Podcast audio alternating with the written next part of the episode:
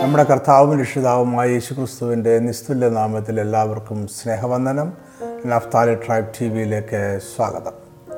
മധ്യപൂർവ്വദേശത്ത് ഇസ്രയേലുമായും യോർദാൻ നദിയുമായും അതിർത്തി പങ്കിടുന്ന വെസ്റ്റ് ബാങ്ക് എന്ന പ്രദേശത്തിൻ്റെ പഴയനിയമ കാലം മുതലുള്ള ചരിത്രത്തിൻ്റെ ഒരു പഠനമാണിത്. ഏകദേശം 2180 ചതുരശ്ര മൈൽ ചുറ്റളവുള്ള വെസ്റ്റ് ബാങ്ക് എന്ന പ്രദേശമാണ് പലസ്തീൻ, അറബ് രാജ്യങ്ങൾ, ഇസ്രായേൽ എന്നിവർ തമ്മിലുള്ള തർക്കങ്ങളുടെ ഇടം എന്നതാണ് ഇത്തരമൊരു പഠനത്തിന് കാരണം. വെസ്റ്റ് ബാങ്കിനെ കുറിച്ച് ഇപ്പോൾ ചിന്തിക്കുന്നതിന് മറ്റൊരു കാരണം കൂടിയുണ്ട്. ഇസ്രായേൽ എന്ന രാജ്യവും UAE എന്ന ചുരുക്കപ്പേരിൽ അറിയപ്പെടുന്ന ഗൾഫ് പ്രവിശ്യയിലെ യുണൈറ്റഡ് അറബ് എമിറേറ്റ് എന്ന രാജ്യവും തമ്മിൽ ഒരു സമാധാന കരാറിൽ എത്തിച്ചേർന്നിരിക്കുന്നു. ഈ കരാർ 2020 August 13 American president Donald Trump white ഹൗസിൽ വെച്ച് പ്രഖ്യാപിച്ചു. ഈ സമാധാന ഉടമ്പടി പ്രകാരം ഇരു രാജ്യങ്ങളും തമ്മിലുള്ള നയതന്ത്ര ബന്ധം ഇനി മുതൽ ക്രമാനുസരണമാകും, അഥവാ സാധാരണ നിലയിലാകും. ഇസ്രയേൽ അതിനു പകരമായി ഇപ്പോൾ പലസ്തീൻ്റെ ഭാഗവും തർക്കഭൂമിയും ഇസ്രായേലിയരുടെ കുടിയേറ്റ പ്രദേശവുമായ വെസ്റ്റ് ബാങ്ക് ഇസ്രായേൽ രാജ്യത്തോട്ട് കൂട്ടിച്ചേർക്കുവാനുള്ള പദ്ധതി നിർത്തിവെക്കും. വെസ്റ്റ് ബാങ്കിൻ്റെ പ്രാധാന്യം, ഇസ്രായേൽ ജനതയുടെ സവിശേഷത എന്നിവ ഹ്രസ്വമായി ചിന്തിച്ചുകൊണ്ട് നമുക്ക് ഈ പഠനം ആരംഭിക്കാം. 1948 അറാബ് ഇസ്രായേൽ യുദ്ധത്തിൽ അന്നത്തെ പലസ്തീൻ്റെ ഭാഗമായിരുന്ന ഈ പ്രദേശത്തെ യോർദാൻ പിടിച്ചടക്കിയപ്പോൾ അവർ നൽകിയ പേരാണ് വെസ്റ്റ് ബാങ്ക് എന്നത്.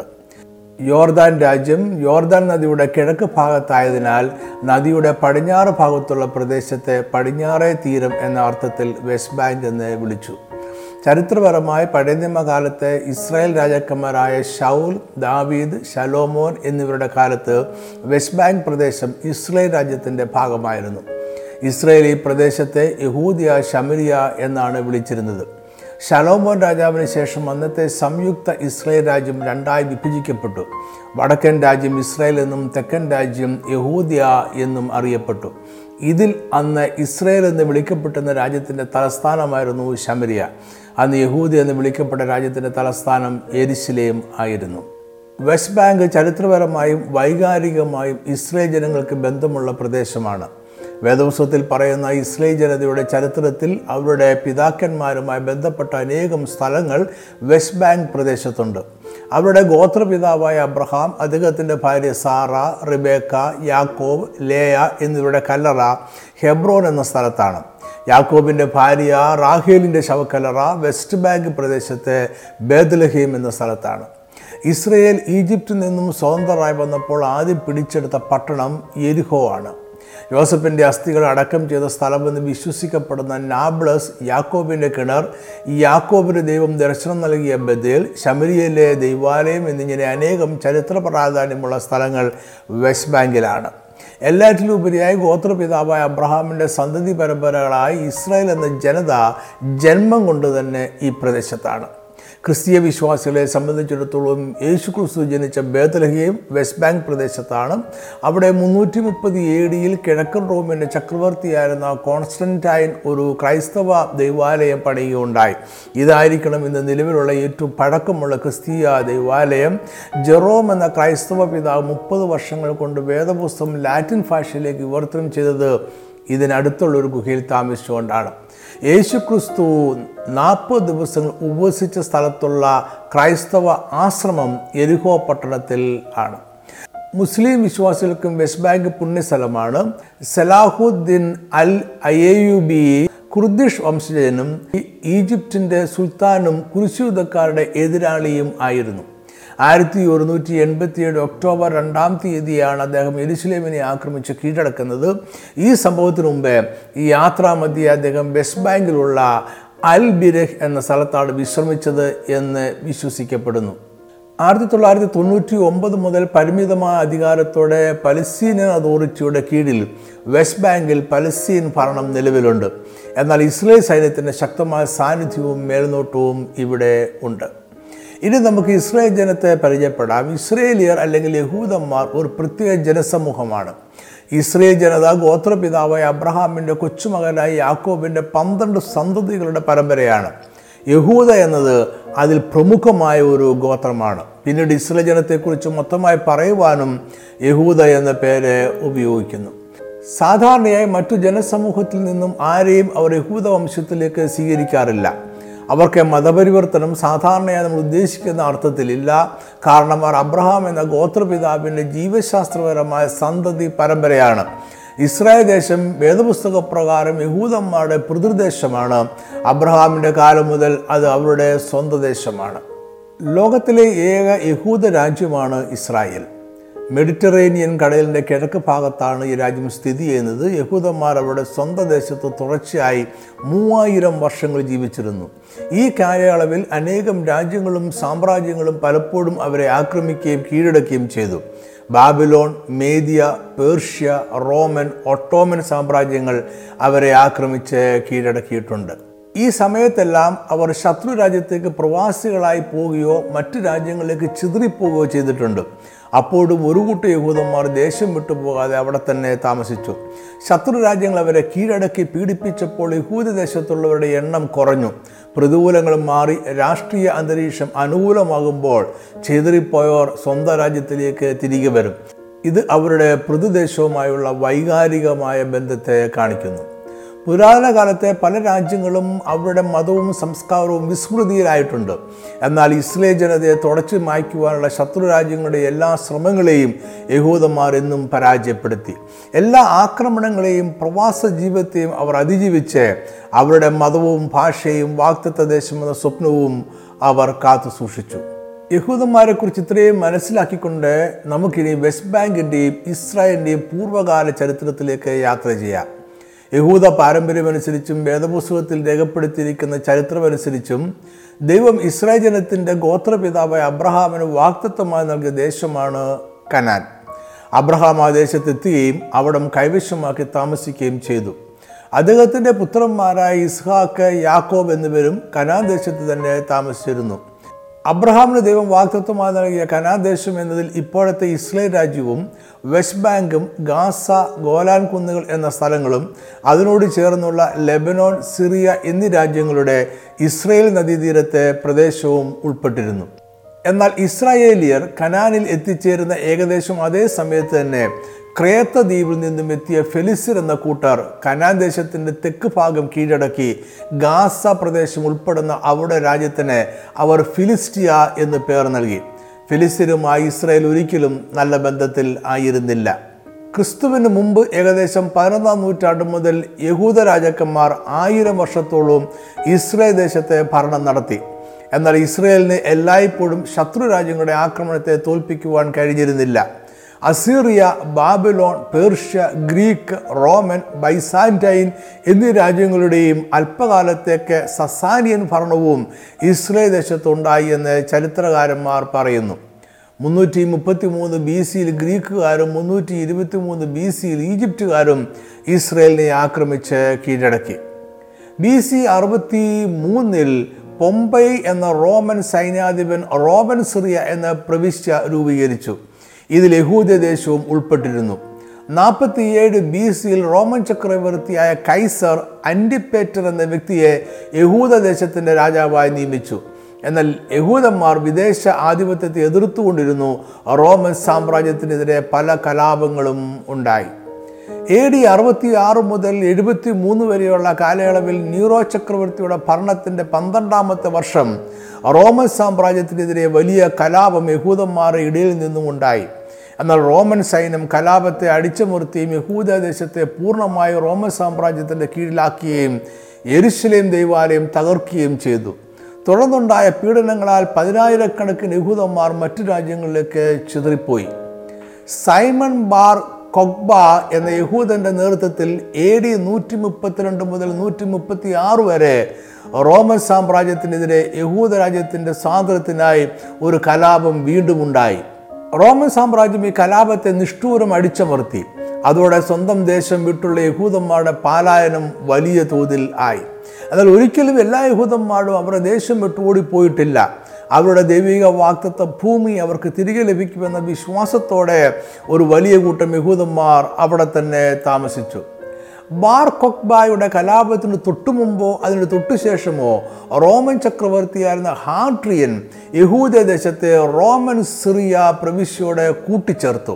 യഹൂദന്മാരെക്കുറിച്ചുള്ള ഓർമ്മ പോലും ഇല്ലാതാക്കുവാനായി അവർ യഹൂദദേശത്തിൻ്റെ പേര് മാറ്റി അവരുടെ എക്കാലത്തെയും ശത്രുക്കളായ ഫെലിസ്ത്യ വംശക്കാരുടെ പേരിൽ നിന്നും പലസ്തീൻ എന്ന പേരെടുത്ത് യഹൂദദേശത്തെ സിറിയ പലസ്റ്റീന എന്ന് പുനർനാമകരണം ചെയ്തു.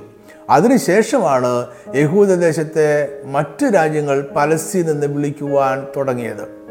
റോമൻ സാമ്രാജ്യം യഹൂദദേശം പിടിച്ചെടുത്തതിന് ശേഷം ഏകദേശം 2000 വർഷത്തോളം യഹൂദദേശത്ത് മറ്റൊരു ജനതയും ശക്തി പ്രാപിച്ചില്ല. മറ്റാരും യെരുശലേമിനെ രാജ്യതലസ്ഥാനമായി തിരഞ്ഞെടുത്തിട്ടില്ല. AD 395 റോമൻ സാമ്രാജ്യം കിഴക്കും പടിഞ്ഞാറുമായി വിഭജിക്കപ്പെട്ടു. കിഴക്കൻ സാമ്രാജ്യം ബൈസാന്റൈൻ സാമ്രാജ്യം എന്നറിയപ്പെട്ടു. അങ്ങനെ യഹൂദദേശം ഉൾപ്പെടുന്ന അന്നത്തെ പലസ്തീൻ പ്രദേശം ബൈസാന്റൈൻ സാമ്രാജ്യത്തിൻ്റെ കീഴിലായി. എന്നാൽ AD 15-ാം നൂറ്റാണ്ടിൽ ഒട്ടോമൻ സാമ്രാജ്യം കിഴക്കൻ റോമൻ സാമ്രാജ്യത്തിൻ്റെ തലസ്ഥാനമായ കോൺസ്റ്റന്റൈനോപ്പിൾ ആക്രമിച്ച് കീഴടക്കുകയും ആ നഗരത്തിൻ്റെ പേര് ഇസ്താംബൂൾ എന്നാക്കി മാറ്റുകയും ചെയ്തു. അങ്ങനെ AD 1516 മുതൽ യെരുശലേമും പലസ്തീൻ പ്രദേശങ്ങളും മുസ്ലിം സാമ്രാജ്യമായ ഒട്ടോമൻ സാമ്രാജ്യത്തിൻ്റെ കീഴിൽ ആയി.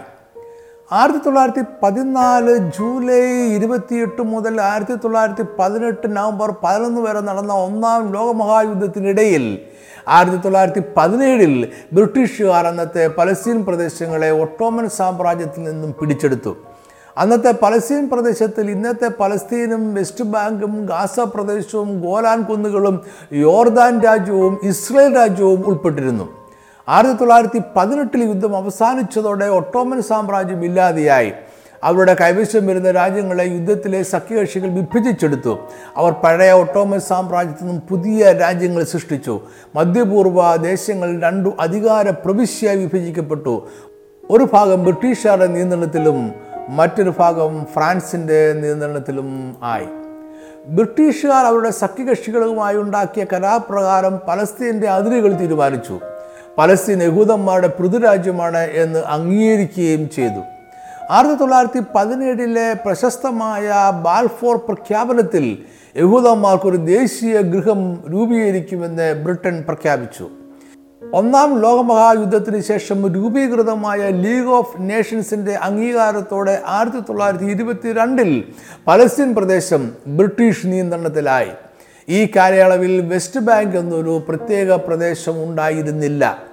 ലീഗ് ഓഫ് നേഷൻസ് പലസ്തീനെ യഹൂദന്മാരുടെ രാജ്യമായി അംഗീകരിച്ചു. മാത്രമല്ല, ഈ പ്രദേശത്തെ യഹൂദന്മാരുടെ സ്വന്തം രാജ്യമാക്കുവാനുള്ള ക്രമീകരണങ്ങൾ ചെയ്യണമെന്ന് ബ്രിട്ടനോട് ആവശ്യപ്പെടുകയും ചെയ്തു.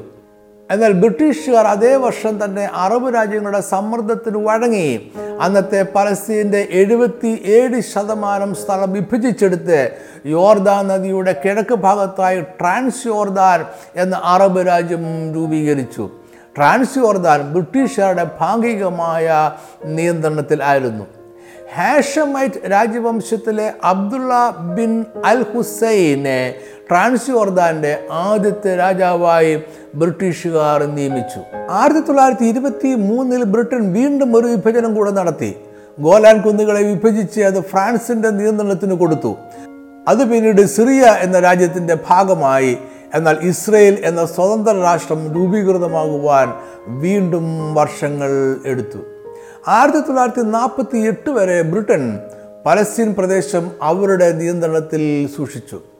രണ്ടാം ലോകമഹായുദ്ധത്തിന് ശേഷം 1947 നവംബർ 29 യുണൈറ്റഡ് നേഷൻസ് അസംബ്ലി അന്നത്തെ പലസ്തീൻ പ്രദേശത്തെ വിഭജിച്ച് ഇസ്രായേൽ എന്ന സ്വതന്ത്ര രാജ്യം രൂപീകരിക്കാനുള്ള പ്രമേയത്തെ അംഗീകരിച്ചു. ഇസ്രായേലിന് നൽകാമെന്ന് ബ്രിട്ടൻ പറഞ്ഞിരുന്ന ദേശത്തിൻ്റെ 16% മാത്രമേ അവർക്ക് ലഭിച്ചുള്ളൂ. എങ്കിലും യഹൂദന്മാർ രാജ്യം രൂപീകരിക്കുവാനുള്ള വ്യവസ്ഥകൾ സമ്മതിച്ചു. പലസ്തീൻ പ്രദേശം 2 വിഭജിക്കപ്പെട്ടു. ഒരു ഭാഗം അറബ് ജനതയ്ക്കും മറ്റൊരു ഭാഗം യഹൂദന്മാർക്കും ലഭിച്ചു. യെരുശലേം എന്ന പ്രദേശത്തെ അന്തർദേശീയ ഭൂപ്രദേശമായി യുണൈറ്റഡ് നേഷൻസ് പ്രഖ്യാപിച്ചു. വെസ്റ്റ് ബാങ്കിൻ്റെ ഏകദേശം എല്ലാ പ്രദേശവും അറബ് പലസ്തീനും നൽകി. 1948 മെയ് 14 ഇസ്രായേൽ എന്ന രാജ്യം പുനഃസ്ഥാപിക്കപ്പെട്ടു. ലോകരാജ്യങ്ങൾ അതിനെ അംഗീകരിക്കുകയും ചെയ്തു. അതിനു മുമ്പായി തന്നെ ഇസ്രായേൽ ജനങ്ങൾ മറ്റു രാജ്യങ്ങളിൽ നിന്നും തിരികെ വരികയും അവർ വില കൊടുത്തു അവിടെ ഭൂമി വാങ്ങുകയും ചെയ്തിരുന്നു. അവിടെ അവർ ഭൂരിപക്ഷമായി ഒരു രാജ്യം സ്ഥാപിച്ചപ്പോഴും അവിടെയുള്ള ന്യൂനപക്ഷങ്ങൾക്ക് പൗരാവകാശവും രാഷ്ട്രീയ സാംസ്കാരിക സ്വാതന്ത്ര്യവും അവർ അനുവദിച്ച് കൊടുത്തു. എന്നാൽ അറബ് രാജ്യങ്ങൾ ഇസ്രായേൽ രാജ്യത്തിൻ്റെ രൂപീകരണത്തെ എതിർക്കുകയും ഇസ്രായേലിനെ തുടച്ചു നീക്കി മുഴുവൻ പ്രദേശവും പലസ്തീൻ എന്ന അറബ് രാജ്യമായി മാറണമെന്ന് ആഗ്രഹിക്കുകയും ചെയ്തു. ഇതിനായി അവർ യുദ്ധത്തിലേക്ക് നീങ്ങി. 1946 മെയ് 25-ന് ട്രാൻസ്യോർദാൻ പൂർണ്ണമായും ബ്രിട്ടീഷ് നിയന്ത്രണത്തിൽ നിന്ന് മാറി ഒരു സ്വതന്ത്ര രാജ്യമായി. 1948-ൽ ഇസ്രായേൽ എന്ന രാജ്യം നിലവിൽ വന്നപ്പോൾ ബ്രിട്ടീഷുകാർ പലസ്തീന് മേലുള്ള നിയന്ത്രണം ഉപേക്ഷിച്ചു. അവർ പലസ്തീൻ വിട്ടുപോയപ്പോൾ അറബ് സൈന്യം പലസ്തീനിൽ കടന്നു കയറി. ഇത് ഒന്നാമത്തെ അറബ് ഇസ്രായേൽ യുദ്ധത്തിന് കാരണമായി. 1948 മെയ് 15 ഇസ്രായേൽ എന്ന രാജ്യം നിലവിൽ വന്നതിൻ്റെ തൊട്ട് അടുത്ത ദിവസം ഈജിപ്റ്റ്, ട്രാൻസ്യോർദാൻ, സിറിയ, ഇറാഖ് തുടങ്ങിയ രാജ്യങ്ങൾ ഒത്തുചേർന്ന് ഇസ്രായേലിനെ ആക്രമിച്ചു. ഈ യുദ്ധത്തിൽ യോർദാൻ വെസ്റ്റ് ബാങ്ക് പ്രദേശം പിടിച്ചെടുത്തു. ഈജിപ്റ്റ് ഗാസ പ്രദേശവും പിടിച്ചടക്കി. അതിനുശേഷം യോർദാനാണ് ഇപ്പോഴത്തെ വെസ്റ്റ് ബാങ്കിന് ആ പേര് നൽകുന്നത്. 1949 ഏപ്രിൽ 3-ലെ ഇസ്രായേൽ യോർദാൻ യുദ്ധ കരാർ പ്രകാരം ഇസ്രായേലിൻ്റെയും അയൽ രാജ്യങ്ങളുടെയും അതിർത്തി നിശ്ചയിക്കപ്പെട്ടു. പിന്നീട് അബ്ദുള്ള രാജാവ് ട്രാൻസ്യോർദാൻ എന്ന പേര് മാറ്റി രാജ്യത്തിൻ്റെ പേര് യോർദാൻ എന്നാക്കി. 1950 ജൂണിൽ വെസ്റ്റ് ബാങ്കിനെ യോർദാൻ അവിടെ രാജ്യത്തോട് ഔദ്യോഗികമായി കൂട്ടിച്ചേർത്തു. അങ്ങനെ 1950 മുതൽ 1967 വരെ വെസ്റ്റ് ബാങ്ക് പ്രദേശം യോർദാൻ്റെ ഭരണത്തിൽ ആയിരുന്നു. എന്നാൽ പലസ്തീനിലെ അറബ് തീവ്രവാദികൾ യോർദാനെ അംഗീകരിച്ചില്ല. അവർ പലസ്തീൻ ലിബറേഷൻ ഓർഗനൈസേഷൻ എന്ന സംഘടനയ്ക്ക് രൂപം നൽകി. 1947 യുണൈറ്റഡ് നേഷൻസിൻ്റെ പദ്ധതി പ്രകാരം യെരുശലേം നഗരം ഒരു അന്തർദേശീയ ഭൂപ്രദേശമായി തുടരേണ്ടതാണ്. എന്നാൽ ഇസ്രായേൽ യോർദാൻ കരാർ പ്രകാരം യെരുശലേം നഗരം കിഴക്കും പടിഞ്ഞാറുമായി രണ്ടായിട്ട് വിഭജിക്കപ്പെട്ടു. യുണൈറ്റഡ് നേഷൻസിൻ്റെ പദ്ധതി പ്രകാരമുള്ള അറബ് രാജ്യം ഒരിക്കലും നിലവിൽ വന്നതും ഇല്ല. 1948-ൽ ഇസ്രായേൽ രൂപീകൃതമായപ്പോൾ പലസ്തീൻ എന്ന പേര് പഴയ ചരിത്രത്തിൻ്റെ ഭാഗമായി മാറി. എന്നാൽ 1964-ൽ ഈജിപ്റ്റ് പലസ്തീൻ ലിബറേഷൻ ഓർഗനൈസേഷൻ എന്ന സംഘടന രൂപീകരിക്കാൻ മുൻകൈ എടുക്കുകയും അവർ വീണ്ടും പലസ്തീൻ എന്ന പേര് ഉപയോഗിക്കാൻ തുടങ്ങുകയും ചെയ്തു. 1970-കളോടെ പലസ്തീൻ എന്ന പേര് അറബ് ജനതയെ സൂചിപ്പിക്കുന്ന ഒന്നായി അറിയപ്പെടുവാൻ തുടങ്ങി. 1967-ൽ വീണ്ടും അറബ് രാജ്യങ്ങൾ ഒരുമിച്ചുകൂടി ഇസ്രായേലിനെ പൂർണ്ണമായും ഇല്ലാതാക്കുവാൻ യുദ്ധത്തിന് വന്നു. എന്നാൽ ഇസ്രായേൽ അവരെ 6 ദിവസത്തെ യുദ്ധത്തിൽ തോൽപ്പിച്ചു. ഇസ്രായേൽ വെസ്റ്റ് ബാങ്ക് പിടിച്ചെടുക്കുകയും കിഴക്കൻ യെരുശലേം ഒഴികെയുള്ള പ്രദേശങ്ങളിൽ പട്ടാള നിയന്ത്രണം സ്ഥാപിക്കുകയും ചെയ്തു. കിഴക്കൻ യെരുശലേമിനെ സ്വന്തം രാജ്യത്തോട് ചേർത്തു. അവിടെ ഇസ്രായേൽ പൗരത്വം, നിയമം, പൊതുഭരണം എന്നിവ സ്ഥാപിച്ചു. എന്നാൽ വെസ്റ്റ് ബാങ്കിനെ പൂർണ്ണമായും ഇസ്രായേൽ രാജ്യത്തോട് കൂട്ടിച്ചേർത്തില്ല. ഇതിനുശേഷം ഏകദേശം 10 വർഷത്തോളം യാതൊരു എതിർപ്പും പലസ്തീൻ ജനങ്ങളിൽ നിന്നും ഉണ്ടായില്ല. 1949 മുതൽ 1988 വരെ യോർദാൻ വെസ്റ്റ് ബാങ്ക് പ്രദേശത്തിന്മേൽ അവകാശം ഉന്നയിച്ചിരുന്നു. എന്നാൽ 1988-ൽ യോർദാൻ്റെ ഹുസൈൻ രാജാവ് വെസ്റ്റ് ബാങ്കിന്മേലുള്ള എല്ലാ ഭരണാധികാരവും അവകാശങ്ങളും ഉപേക്ഷിച്ചു.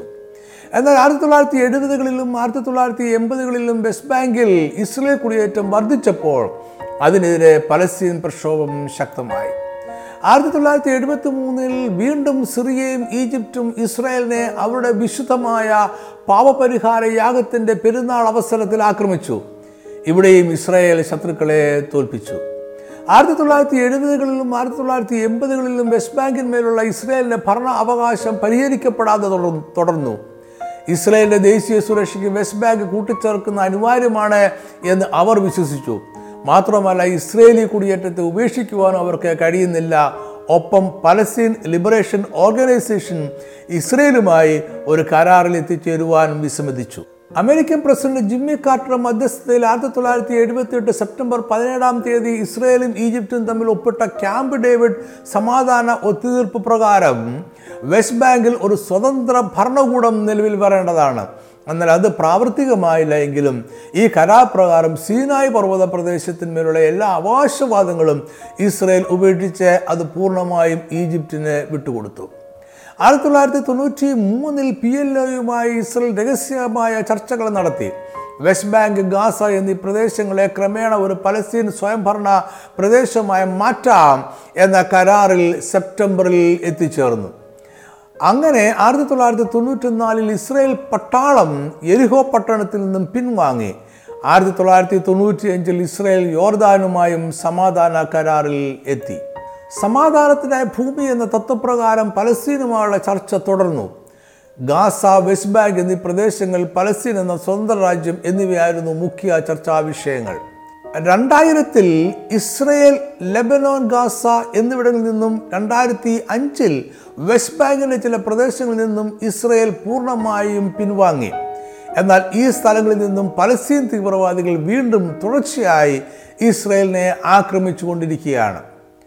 2000 പലസ്തീൻ അതോറിറ്റി എന്ന ഭരണ സംവിധാനം വെസ്റ്റ് ബാങ്കിൻ്റെ 1 ഭാഗത്തിൽ താഴെയുള്ള പ്രദേശത്തെ പൂർണ്ണ നിയന്ത്രണം സ്ഥാപിച്ചു. ബാക്കി ഭാഗത്ത് ഇസ്രയേൽ കുടിയേറ്റം തുടർന്നു. ഇതിൽ ചില ഭാഗങ്ങളിൽ പലസ്തീൻ അതോറിറ്റിയും ഇസ്രയേൽ കുടിയേറ്റക്കാരും കൂട്ടുചേർന്നുള്ള ഭരണ സംവിധാനവും ഉണ്ട്. 1950 യാസർ അറാഫത്ത് ഫത്താഹ് എന്ന രാഷ്ട്രീയ പാർട്ടി രൂപീകരിച്ചു. അവർ പലസ്തീനിലെ പ്രബല ശക്തിയായി മാറി. എന്നാൽ അവർ 2006 പാർലമെൻറ്റ് തിരഞ്ഞെടുപ്പിൽ ഹമാസ് എന്ന കൂടുതൽ തീവ്രമായ സംഘടനയോടെ പരാജയപ്പെട്ടു. 2007 ഗാസ പ്രദേശത്ത് അക്രമം വർദ്ധിക്കുന്നതിനാലും കൂട്ടുകക്ഷി ഭരണ സംവിധാനം പരാജയപ്പെട്ടതിനാലും പലസ്തീൻ അതോറിറ്റി എന്ന ഭരണ സംവിധാനത്തിലെ പ്രസിഡന്റായ മഹ്മൂദ് അബ്ബാസ് ഗവൺമെൻറ്റിനെ പിരിച്ചുവിടുകയും ഫത്താഹിന് അനുകൂലമായ ഒരു അടിയന്തര മന്ത്രിസഭ രൂപീകരിക്കുകയും ചെയ്തു. ഇത് ഫത്താഹും ഹമാസും തമ്മിലുള്ള രൂക്ഷമായ വിഭജനത്തിനിടയാക്കി. ഫത്താഹിൻ്റെ നിയന്ത്രണത്തിൽ വെസ്റ്റ് ബാങ്കും ഹമാസിൻ്റെ നിയന്ത്രണത്തിൽ ഗാസ പ്രദേശവും ആയി. ഇതിനുശേഷം ഒരു സ്വതന്ത്ര രാഷ്ട്രം സ്ഥാപിക്കുവാനായി ഫത്താഹ് തുടർന്നും ശ്രമിച്ചുകൊണ്ടിരിക്കുകയാണ്. ഇസ്രായേൽ കുടിയേറ്റം വെസ്റ്റ് ബാങ്കിൽ വർദ്ധിച്ചുകൊണ്ടിരിക്കുകയും ആണ്. ഇപ്പോൾ ഇസ്രായേൽ രാജ്യത്തിന് വെളിയിലുള്ള പലസ്തീൻ പ്രദേശത്ത് താമസിക്കുന്ന അറബ് വംശജർ അവിടെ ജനിച്ചു വളർന്നവരാണ്. അതിനാൽ അവർക്ക് അത് ജന്മദേശമാണ്. അവർ അനേകം വർഷങ്ങൾക്ക് മുമ്പ് ആ ദേശത്ത് വന്ന അറബ് ജനതയുടെ പിൻതലമുറയാണ്. പലസ്തീൻ ദേശം അവരുടെ സ്വന്തം രാജ്യമായി പ്രഖ്യാപിക്കണമെന്ന ആവശ്യമാണ് അവർ ഉന്നയിക്കുന്നത്. പലസ്തീൻ ഭരണകൂടവും യുണൈറ്റഡ് നേഷൻസും വെസ്റ്റ് ബാങ്ക്, ഗാസ എന്നീ പ്രദേശങ്ങളെ ഇസ്രായേൽ കുടിയേറ്റ പ്രദേശങ്ങളായി കാണുന്നു. അമേരിക്കയ്ക്ക് പൊതുവെ ഇതിനോട് യോജിപ്പാണ്. എന്നാൽ ഇസ്രായേൽ ജനതയ്ക്കും അവരെ പിന്താങ്ങുന്നവർക്കും ഈ പ്രദേശം തർക്കഭൂമിയാണ്. ഇസ്രായേലിൻ്റെ കിഴക്കൻ അതിരുകൾ ഒരു കരാറിലും നിശ്ചയിക്കപ്പെട്ടിട്ടില്ല എന്നതാണ് അവരുടെ വാദം. ഈജിപ്തുമായി 1978 ക്യാമ്പ് ഡേവിഡ് ഒത്തുതീർപ്പ് പ്രകാരവും 1994 യോർദാൻ കരാർ പ്രകാരവും പിന്നീട് 1993 1995 പലസ്തീൻ ലിബറേഷൻ ഓർഗനൈസേഷനുമായി ഉണ്ടാക്കിയ ഓസ്ലോ അക്കോർഡ് പ്രകാരവും പലസ്തീനുമായി ഇസ്രായേൽ സ്ഥിരമായ ഒരു തീർപ്പിൽ എത്തുമ്പോൾ മാത്രമേ അതിരുകൾ നിശ്ചയിക്കപ്പെടുകയുള്ളൂ. എന്തുകൊണ്ടാണ് ഇസ്രായേലിലെ ജനങ്ങൾ വെസ്റ്റ് ബാങ്കിൽ ജീവിക്കുവാൻ ആഗ്രഹിക്കുന്നത്? അതിന് പല കാരണങ്ങളുണ്ട്. നമ്മൾ മുമ്പ് ചിന്തിച്ചതുപോലെ ഇസ്രായേൽ വേദപുസ്തക പ്രകാരം യഹൂദന്മാരുടെ പിതൃദേശമാണ്. വെസ്റ്റ് ബാങ്ക് അബ്രഹാം പിതാവിലൂടെ ദൈവം അവർക്ക് വാഗ്ദത്തമായി നൽകിയ ദേശത്തിൻ്റെ ഭാഗമാണ് എന്നും അവർ പിതാക്കന്മാരുടെ കാലം മുതൽ നൂറ്റാണ്ടുകൾ അത് കൈവശം വെച്ചിരുന്നു എന്നും ഇസ്രായേൽ ജനം വിശ്വസിക്കുന്നു. അതിനാൽ തീവ്ര സ്വഭാവമുള്ള യഹൂദന്മാർക്ക് വെസ്റ്റ് ബാങ്ക് പ്രദേശം തിരികെ ലഭിക്കണമെന്ന അഭിപ്രായമുണ്ട്. അവർ ചെറിയ കൂട്ടമായ വെസ്റ്റ് ബാങ്കിൻ്റെ ഉൾപ്രദേശങ്ങളിൽ ജീവിക്കുന്നു. വെസ്റ്റ് ബാങ്കിനെ അവർ യഹൂദിയ, ശമരിയ എന്നീ വേദപുസ്തകത്തിലെ പേരുകളാൽ വിളിക്കുന്നു. അവിടെ താമസിക്കുന്നത് യഹൂദന്മാർ കാലങ്ങളായി കാത്തിരിക്കുന്ന മശിഹയുടെ വരവിനെ ദ്രുതഗതിയിലാക്കും എന്ന് അവർ കരുതുന്നു. എന്നാൽ ഇപ്പോഴത്തെ വെസ്റ്റ് ബാങ്കിലുള്ള ഇസ്രായേലി കുടിയേറ്റക്കാരിൽ 1/4 വിഭാഗം മാത്രമേ തീവ്ര മതചിന്തകൾ ഉള്ളവരായിട്ടുള്ളൂ. അവിടെയുള്ള കൂടുതൽ കുടിയേറ്റക്കാരും അവിടെ താമസിക്കുന്നത് സാമ്പത്തിക കാരണങ്ങളാലാണ്. ഇസ്രായേൽ ഗവൺമെൻറ് നൽകുന്ന സഹായവും കുറഞ്ഞ ജീവിത ചെലവും അവർക്ക് കാരണങ്ങളാണ്.